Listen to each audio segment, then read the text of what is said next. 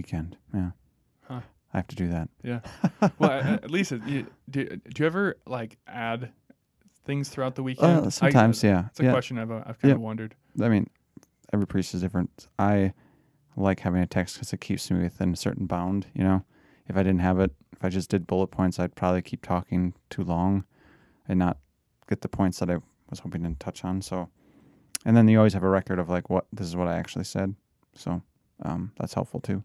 Sure. But yeah, no, I once in a while I'd ad lib a little bit or add something or forget something or jump around. So Yeah. Or, or if you're like, okay, this joke landed at this mass, but Yeah. it didn't land at that. Yeah, that happens too. Like, I don't usually like add purposeful jokes once in a great while, but most of the time not.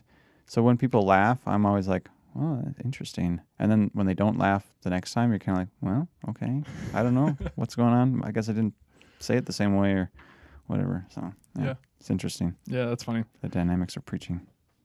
Um, well, we'll have to do an episode on that sometime, just talking about Yeah, preaching. Sure. What it's like. that'd I'll, be interesting. I'll write that down. Okay. Um, well, uh, any kind of announcements for what's going on this week? Yeah. Um, so we have First Communion next uh, weekend. So this coming upcoming weekend, uh, Saturday, the 6 p.m. Mass, which is also the last 6 p.m. Mass uh, at Holy Family. So we're going to go down to three Masses starting October 3rd. Um, so that's, I kind of mentioned that at the Masses this weekend, at least down there. Um, and uh, we have First Reconciliation tonight at Holy Family. So we have 24, I think, students who will be making their first reconciliation. So it's exciting. Um, first night of religious ed tomorrow night, Wednesday night. So that's Mhm. exciting. Get started with that. We'll see where that goes. Um, what else? Was there something else? I don't think so. I think that's it. All right, cool. So, yeah, getting getting started with the those kind of things that kind of come with the school year.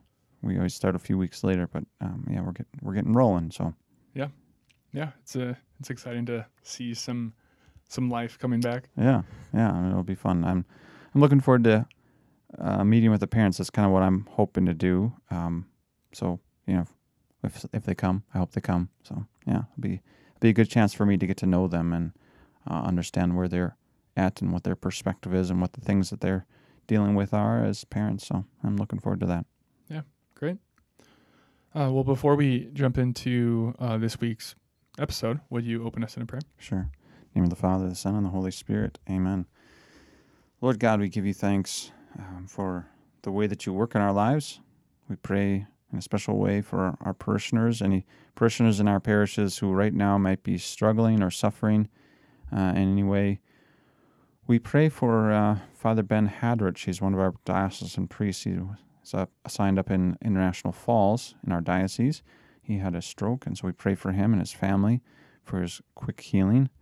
Um, and we pray, uh, asking all these things, asking our mother to intercede and pray for us as she always does such a better job than, than we can ever do of offering our prayers to her son. So we pray, Hail Mary, full of grace, the Lord is with thee.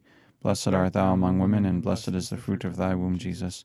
Holy Mary, Mother of God, pray for us sinners now and at the hour of our death. Amen. In the name of the Father, the Son, and the Holy Spirit. Amen. Yeah, thank you, Father. Um, well, this uh, this week we are continuing on our series about the transcendentals, Oh, exciting. um, which, as we talked about last week, are truth, beauty, and goodness. And last week we dove into the topic of truth, Hmm. Yes. uh, and this week we're going to be talking about talking about beauty. Beauty. Yeah, great. So, setting the stage a little bit about what exactly is beauty, how can we define beauty, and how can we, if there is, I guess, objective beauty, which I guess we would say that there is, like, how do we tell somebody that what, like, that the way that they see beauty is wrong? Yeah, that's a that's that's a that's a fascinating thing to uh, to talk about. I think, um, yeah, beauty. I think is probably one of the most accessible transcendentals of the three that we're kind of touching on. It- It's something that appeals to across the board to people, and like you say, in different forms. There, there is sort of that idea of we find different things appealing in different ways.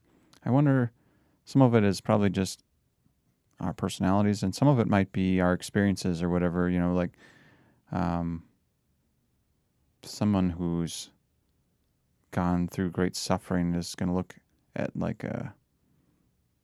For instance, if if if your son had been crucified, and you saw an image of the crucifixion with Mary, the mother of Jesus, standing by the cross, that might move you more particularly or deeply than someone else because you've had that experience, right? So I think when art touches on our lives, it, it can make a, a deeper impression than if if it's good art, it might impress us. Like, oh, I mean, I when people walk through um, Florence, there's a uh, there's a museum where the, the David is this big statue of David is carved out of marble, and people are all like, "Oh, this is amazing that somebody carved this." But some people might say, well, "I don't really find it all that interesting to look at," or other people might say, "It's I can't believe it. It's so amazing." So, I mean, I think we can all agree like it's amazing that somebody did this, and it's pretty impressive. I mean, it's it's good art in the sense that it it uh, is it's got all these things about it that um, that say yes, this this is a masterpiece, but um, that doesn't mean we're all going to look at it the same way or it's going to appeal to all of us in the same way. So, yeah, it's a fascinating thing to try to nail down. How do you how how does and and, and maybe that's a, a, an area of art that to some degree is going to always be a mystery of how how does it appeal to me. But I think it's also interesting to note that God speaks to us through art or through beauty, um, and so there's there's ways in which again why do we call it a transcendental because it transcends or helps us to transcend what we're seeing. So when we see beautiful art, uh, I guess if we're calling it a true transcendental, it has to take us somewhere, right? It has to elevate us. So when you see a Fra Angelico painting, it has to bring you to a place where you're not just looking at the oh I love the colors or oh I love the um, the lines. I, I, had a professor who would always talk, look at these lines, they're beautiful. Eh, he was really into religious art, but he was always talking about like the form and the the lines and these are very strong lines and I, I never quite I wasn't I'm not an artist so I don't talk his lingo so I don't never quite understood what he was getting at but obviously if you're an artist you have a different perspective because you have a trained eye but um, there are certain things you look at and it's like, wow, this really moves me and brings me to a place outside of even just image or when you hear music, this music elevates my mind to something outside of just listening to this thing. And I think that's what we can say when we, we, we, we're looking for the transcendent. transcendent. Um, it's those kind of things that we are talking about. Yeah. Um, in the catechism, it has a little section about um, I mean, it's not about the transcendentals, but it kind of is about the transcendentals. It's about um, truth and beauty, and they also talk about goodness in there. Uh-huh. Um, Look at that. So, uh, but and I referenced some of this last week, but this is from paragraph um, 2502, and it talks about um, sacred art is true and beautiful when its form corresponds to its particular vocation, mm. evoking and glorifying in faith and adoration the transcendent mystery of God. Mm-hmm. So, I mean, I mean, I, it has the word transcendent right in there. Mm-hmm. Um, but yeah, so that's, I mean, that's just echoing, I guess, what, what you said about how, because um, there is some art that can be beautiful, but not a, like transcendent, mm-hmm. right? So like there can be that, um, but it's, but in art or even I guess something that would be beautiful, like um, a sunset or like a mountain view mm-hmm. or something like that. Mm-hmm. Um, yeah, it's interesting because some art means to do that, like the the artist is trying to take us to the transcendent, right? I think you look at a lot of the um, paintings that were done during the Middle Ages, during the uh, time of the Reformation, during the so the you know 15th, 16th centuries, 17th centuries, when they were uh, very into like realist art, like creating basically almost like photography um, with art. Um, but sometimes different artists would do different things to kind of soften it or make it uh, transcend, I guess. Um, and then th- there's some art, whether it's modern art or other arts, that is more of an expression of the internal, of like what emotion is happening in my heart or what's going on in my life or an experience that I've had or whatever. And so it's more of a commentary on me than me trying to capture something outside of myself. And I think, at least for myself, that is a harder thing to understand. Like when you're looking at it, you're like, what is this about? Like it's so when it when it doesn't point to anything in particular, you know, I just remember this podcast, or maybe it was a homily that Father Mike did where he talked about a red painting or something. He's like, was sitting looking at this painting. It was just a big wall of red, and it's like commenting to somebody, "It's it's so red." Yeah, you know, it's just kind of like, what am I supposed to see here? I don't see Yeah. it. You know, um, and sometimes art is like that. It's a self-expression rather than a expression of like, I'm trying to help you move somewhere. I'm trying to help you transcend what is here. And so I, I for myself, I, that kind of art doesn't really move me. Like I don't usually get too drawn into it. Now maybe it's because I haven't had the experience or whatever, but I think sometimes subjective art, which is kind of this expression of my inner self, it's it's more of me communicating myself to the world and not trying to communicate to the world something greater than myself or something that is outside of reality or greater than what I can see. And so, um, when we talk about transcendentals, again, we're always focusing on what is bringing us to God or what points us to God. And sometimes art doesn't do that or doesn't at least try to do that um, purposely by the by the person who is the artist. Um, so yeah, it's it's very interesting when we talk about art. What what makes art transcendent? I don't know that that's a, Yeah. a conversation definitely. So Yeah, and I you can even take. I really like how you kind of explained the difference between subjective and objective, like in that, um, like kind of just using that example, and I think that,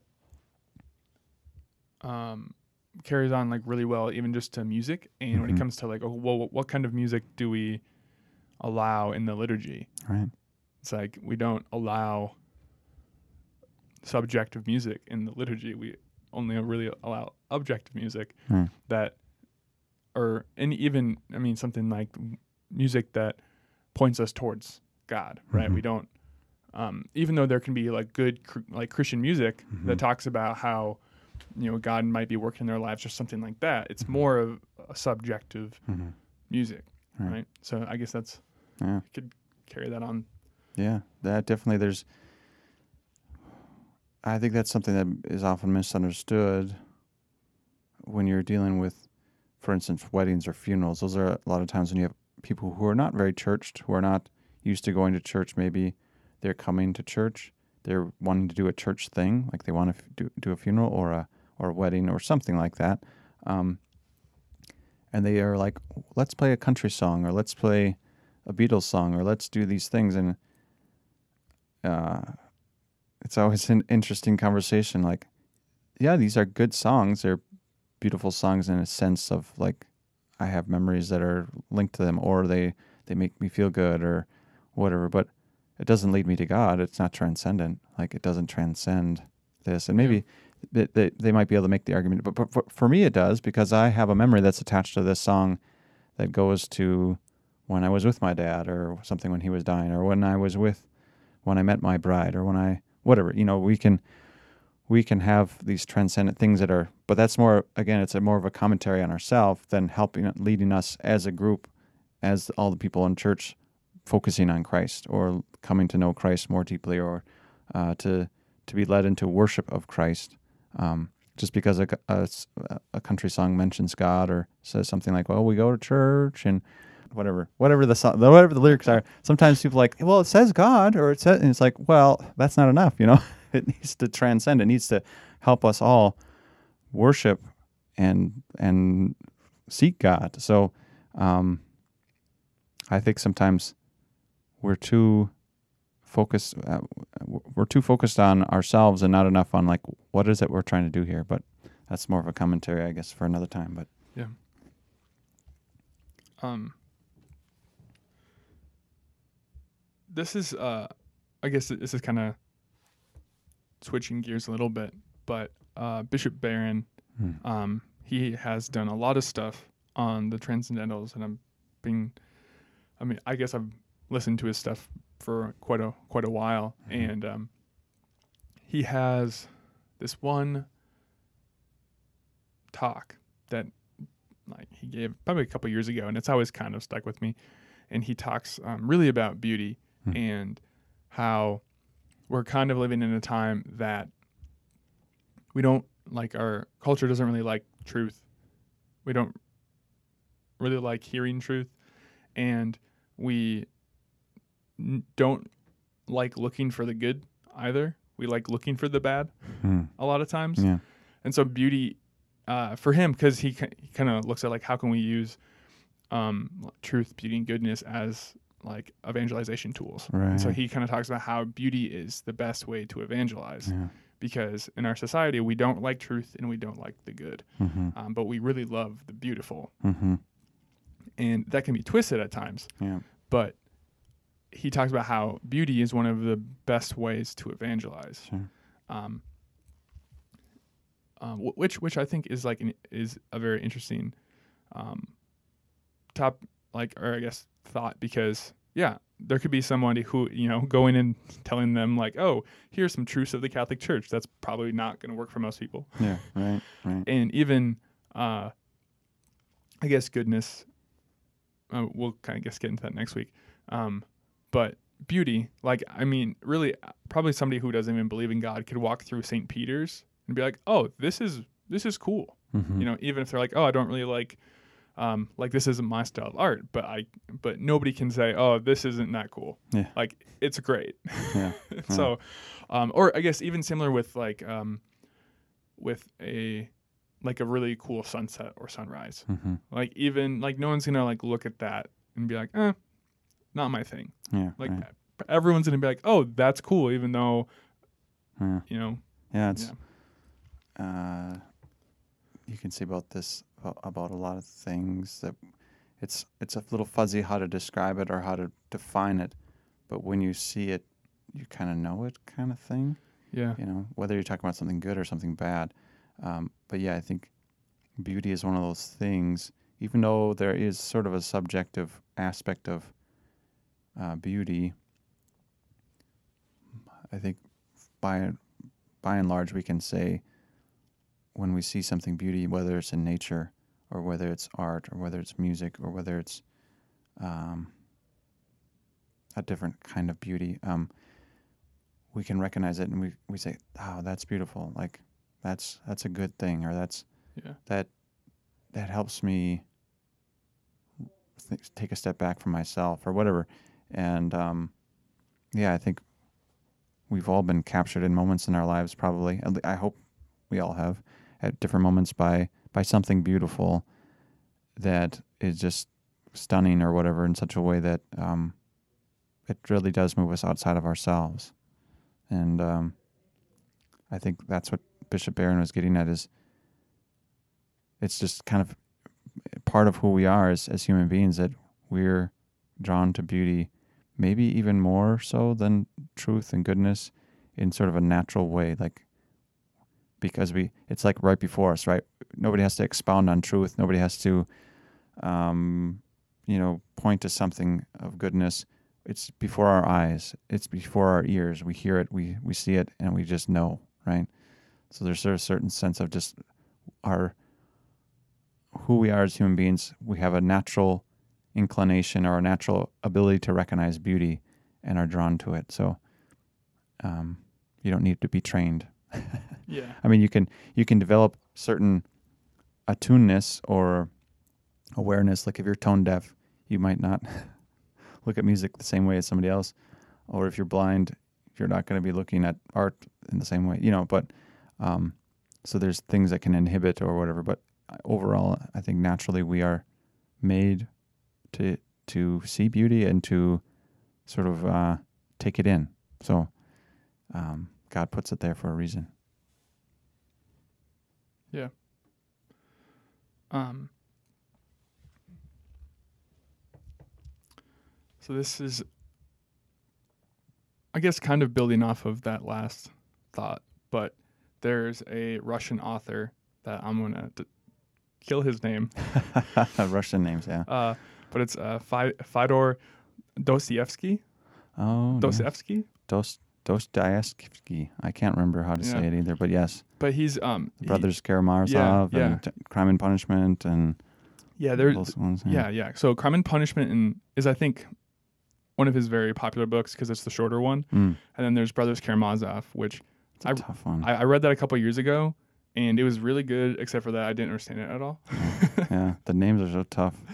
And um and then he wrote another book called I guess it's called The Idiot, which I've Oh, yeah. never I've never read that, but um there's a quote in that, and I guess I don't really understand the context, but um, I've heard a lot of people talk about it, and the beauty uh, or the quote is that beauty will save the world, Hmm.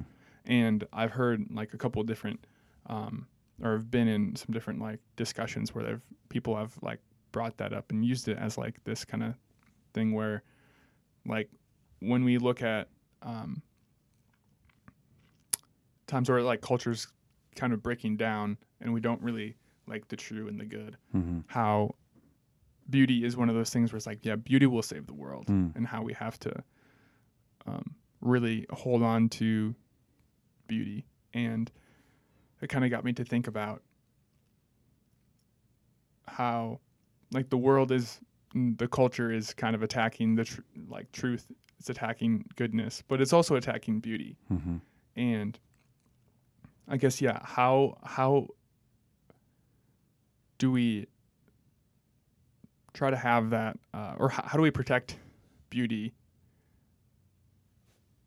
without um, or i guess i guess it would probably like make pe- people mad but how, like how, how do we really um, hold on to beauty in in our culture today Hmm. because beauty is being attacked Yeah. um, Yeah. I think. Yeah, there's. There's there's certainly a vocation. Uh, artists, right? There's so art artistic people are. they are sometimes. They just have a different way of looking at the world sometimes, and I, I think, in many ways, um,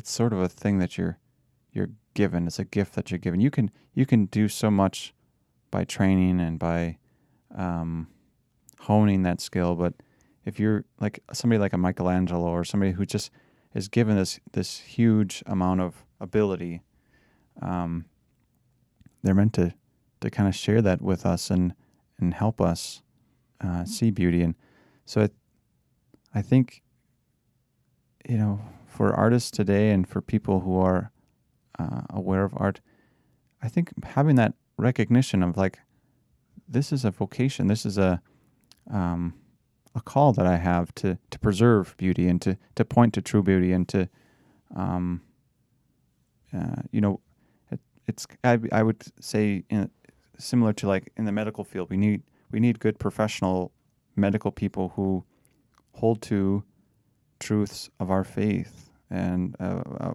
the the things that we believe.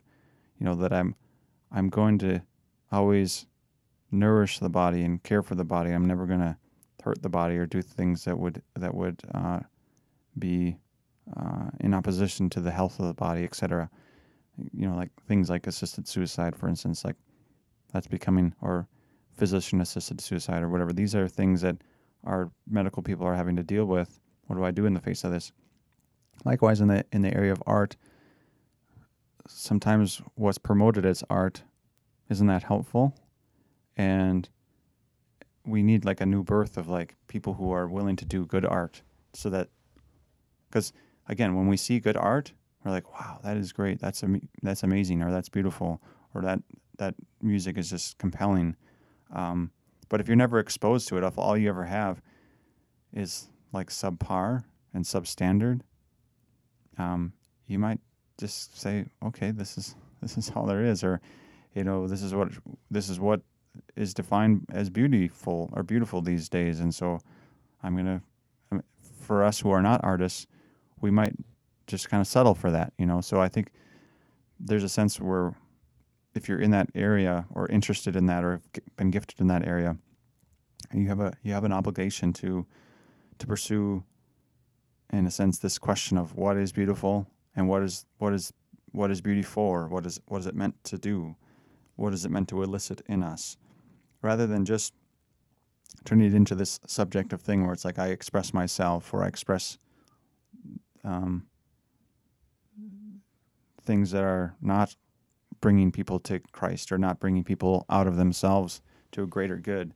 So, I mean, I'm I'm kind of rambling on here, but I guess what I'm saying is we have an obligation to um, to do our part to preserve true beauty, each in our own way.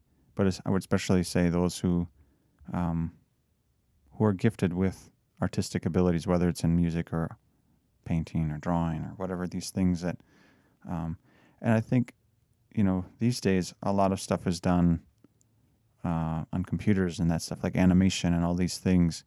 So uh, it's kind of a new generation of artists, and are, how are you called to to use these gifts? And um, I don't know.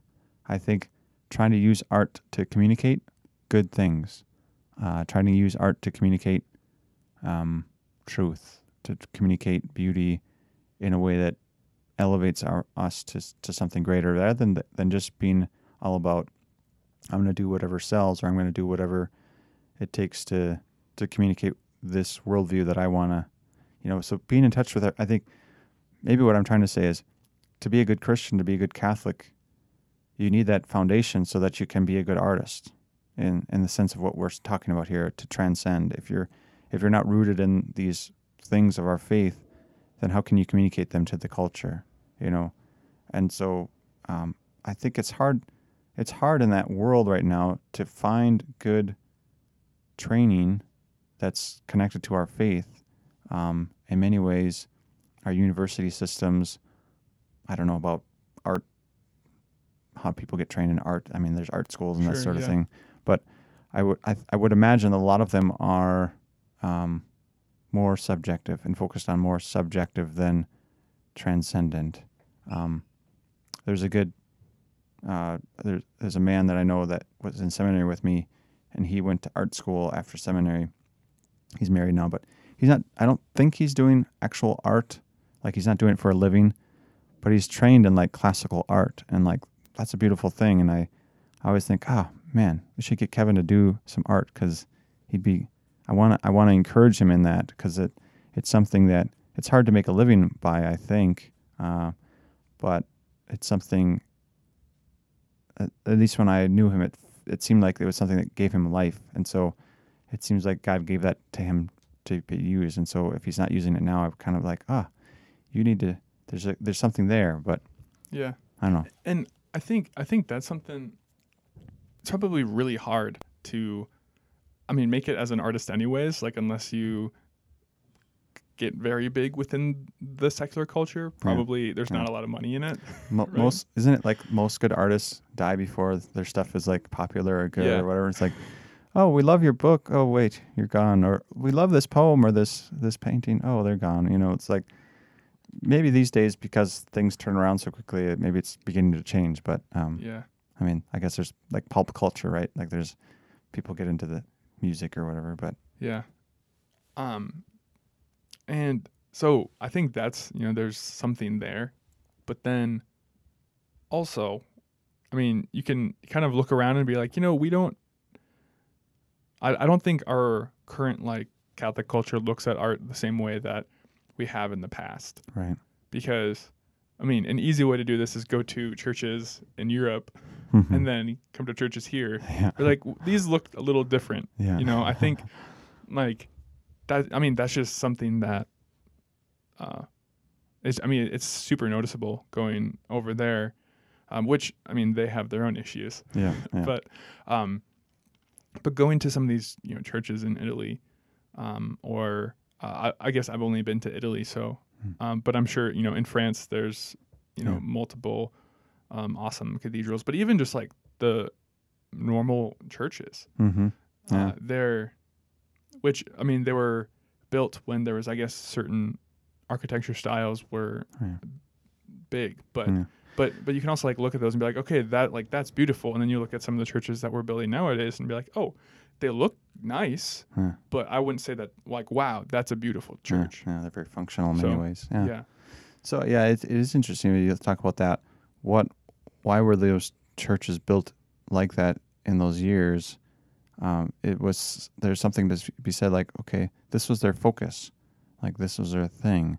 Um, we would maybe look at our own times and say, what what is it, what's our thing? Like, I would maybe point to like a stadium or uh, like a whether it's a football or a baseball or what like we have these huge things that we spend tons of money on and we're willing to do it um, and you know we people might say like look at it and say like why did they do that why were they were so willing to spend money on something that in the end didn't matter or didn't change anybody's life uh, in the sense of like you know they're playing a game right and Mhm. people might look at the churches in in Europe and say the same thing like why were they so willing to spend all this money on marble and all these beautiful frescoes and these beautiful paintings and why were they so willing to to work so hard to make these things like for something that in the end didn't do anything i mean you could make that argument like that it didn't do anything. It was just this they were just going there to pray. I mean we we as catholics would say it did everything. Like this is what it was all about. And i would make that argument still but i think to your point how it's different we look at things differently. Um, when churches were being made here in the united states 100 years later 200 years later some of them were built very differently because we looked at art differently or we didn't didn't have the same perspective of how important beauty is to help us to, to know God you know? Um, architecture helps us to know God. All these things we've kind of lost some of that and we've kind of said we've kind of gone for the baseline like let's make it functional let's make it um, you know? And you know that's kind of an American thing in many ways like we want to Yeah. when, when it comes to our homes, we're willing to maybe, if we can, we're willing to spend a little bit more. Like, oh, I want to make this little special thing or whatever. But with our public buildings, in many ways, they're just very, they're they're very functional, right?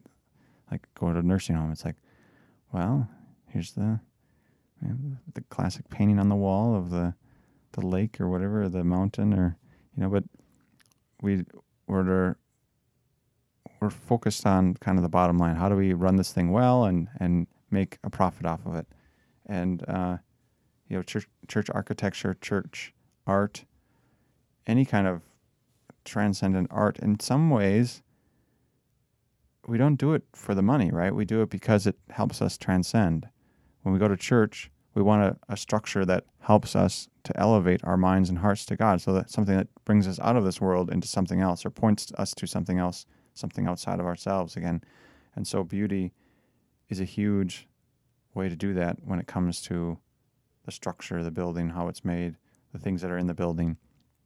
Um, when you use very simple materials, when you use things that are kind of um, just every if, if if you go into your church and it looks just like a stadium or it looks just like an auditorium or it looks just like a um, a gathering room or something, and there's nothing that pulls our eye or pulls our attention or helps us to think outside of what we're what we're um, experiencing right now that I think it in some way it's failed to transcend right we just are here and all we have is each other and isn't that great yeah so um, yeah it's a, it's a, it's very interesting you know it's, it's a lot more can be said but yeah Uh, great. Well, thank you. Um, I think, I mean that that's all that I have. Do you have any uh, final thoughts about beauty? Hmm. Yeah, I think I maybe just say um, we need beauty. We need, um, like you said, I love that quote um, that you mentioned about it will be beauty that saves the world. Um, beauty is undeniable in its true true sense and true form, um, and so we we need beauty um, in our lives. Um, whether it's in our churches or in our homes, uh, whether it's the music that we listen to. So don't be afraid to to seek beauty, um, maybe outside of the the box, or maybe even just revisit some of the things that the church offers as beautiful from the past as a way of kind of saying, I want to be formed in true beauty of what, what people found beautiful in the past so that I can recognize it here in the present. Um, it's going to be different here in the present because now we're in the present, but maybe it will help me to appreciate beauty. So whether it's in music, architecture, painting, art, all those things, uh, natural beauty, don't be afraid to visit the past and see what's there. So I guess that's what I would say. Great. Thank you, Father, uh, for your wisdom once again.